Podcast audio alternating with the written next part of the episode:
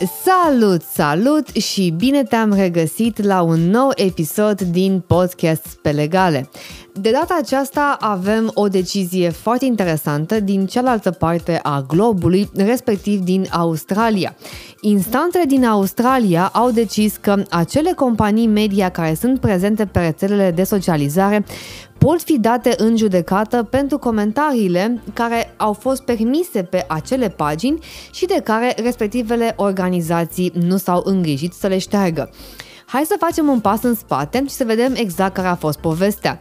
În 2016, o companie media din Australia a publicat la un moment dat un video, respectiv un reportaj, care conținea la un moment dat și imagini din regimul de detenție al unor minori. Bineînțeles, uh, acolo a fost o persoană, Dylan Voller pe numele lui, care era în detenție și practic uh, au permis companiile media foarte multe comentarii defăimătoare la adresa lui. Exact cum se întâmplă în practică. Noi publicăm la un moment dat o știre și lăsăm fluviu să cură comentariile. Dacă nu mă crezi, ia orice fel de știre pe care o vezi tu în ultima perioadă la noi. Că vorbim de Hot News, că vorbim de Digi24, că vorbim de Mediafast, ei publică o știre pe Facebook, spre exemplu, după care permit orice fel de comentarii fără să facă un minim de content moderation pe chestia asta. După ce s-au judecat câțiva ani de zile, într-un final, decizia a fost că da, acele companii media, în cazul nostru vorbim de una singură, News Corp Australia, este responsabilă pentru comentariile care au avut loc pe pagina lor cu privire la Dylan Voller. De ce este importantă chestia asta? Foarte simplu. Este foarte complicat să ne gândim la o răspundere pe care o au companiile media în social media. Vei spune că social media este liberă, nu avem niciun fel de problemă și că nu ar trebui la un moment dat să avem o moderare de conținut pe aceste platforme de socializare. Sau, până la urmă, este vorba de libertatea de exprimare și dacă am avea o problemă de moderare de conținut, atunci ar intra platformele respective. Pentru că, așa cum am văzut noi, în cazul, spre exemplu, Trump sau al altor persoane, cum ar fi, de exemplu, Șoșoacă pe YouTube, la Senat, o să ajungem și la asta într-un alt episod, Platformele blochează temporar sau definitiv anumite conturi pentru acele postări care contravin normelor comunității, respectiv comunitatea Facebook, comunitatea LinkedIn, comunitatea WhatsApp, etc. Problema este că aici nu vorbim de acele comentarii, uh, afirmații sau comportamente care încalcă politicile comunităților, ci care încalcă dreptul la imagine al unei persoane pentru că sunt comentarii defăimătoare. Exact cum am spus noi într-un video pe YouTube și aici este momentul nostru publicitar în care te invit să ne urmărești și pe canalul nostru de YouTube, tot avocatul.ro ne găsești și acolo, Dreptul la liberă exprimare există atâta timp cât nu aduce atingere unor alte drepturi private. Adică eu pot să mă exprim liber și să îmi exprim convingerile atâta timp cât modalitatea în care o fac nu jenează în sensul de aduce atingere unei alte persoane. Spre exemplu, aș putea spune despre o persoană că nu se pricepe la a face un lucru, dar nu pot spune că este proastă, exact în limbajul acesta. Diver- uh, sunt diferite nuanțe, dar ele există.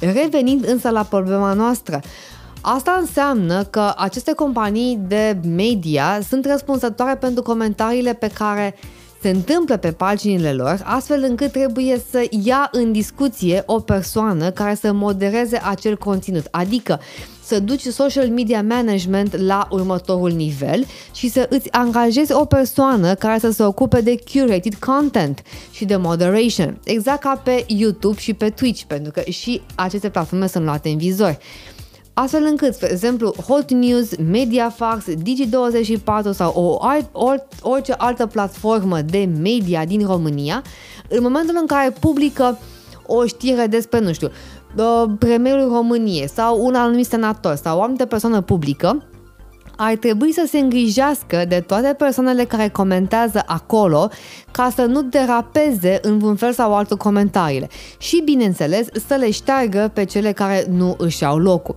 Un alt exemplu foarte clar pe chestia asta este TikTok, unde, unde TikTok a implementat anumite tooluri de moderare de content exact pe chestia asta. Unele sunt automate pentru că permit moderarea automată de, după cuvinte cheie, și toate cele. Dar pe de altă parte, când faci un live, e posibil să mai scape anumite cuvinte, afirmații care să aducă atingere altor persoane să fie defăimătoare uh, fără doar și poate.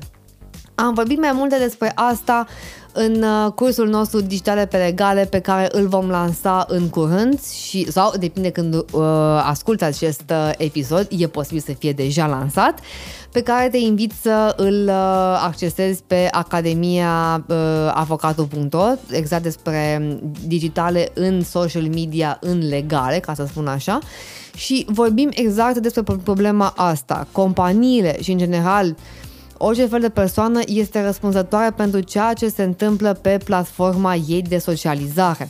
Indiferent că ești un influencer, că ești un macro-influencer, că ești un nano-influencer, că ești o companie, că ești un brand sau că ești uh, un ziarist, tu ești liber să spui ceea ce vrei atâta timp cât uh, îți argumentezi opiniile și toate cele. Însă, uh, chiar dacă vorbim de libertatea presei, libertatea presei se rezumă doar la articolul publicat în calitate de jurnalist. În schimb, mai departe când vorbim de comentariile care există la acel articol, ei bine, pentru asta ar trebui să răspunzi.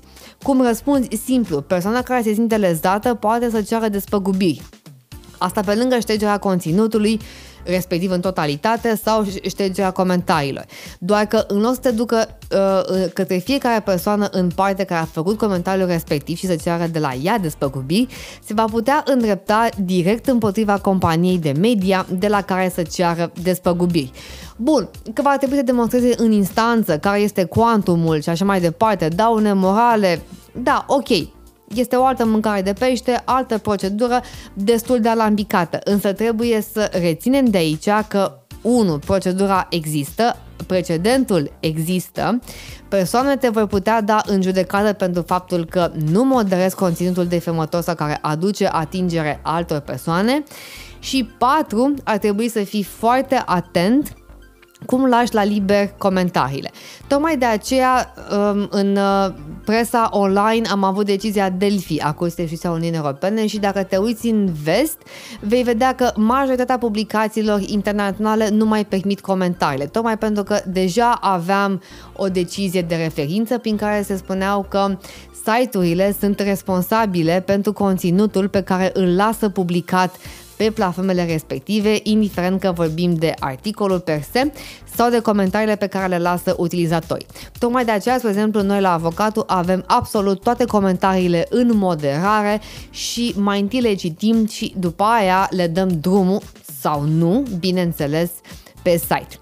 Cam atâta în uh, episodul uh, acesta. Rămâi alături de noi, comunitatea ta pe legale. Nu uita să ne dai cu 5 steluțe pe unde ne găsești și, bineînțeles, să ne spui părerea ta în comentarii pe unde ne găsești. Pe platforme de socializare, pe podcast, pe blog și așa mai departe. Până atunci, pe data viitoare!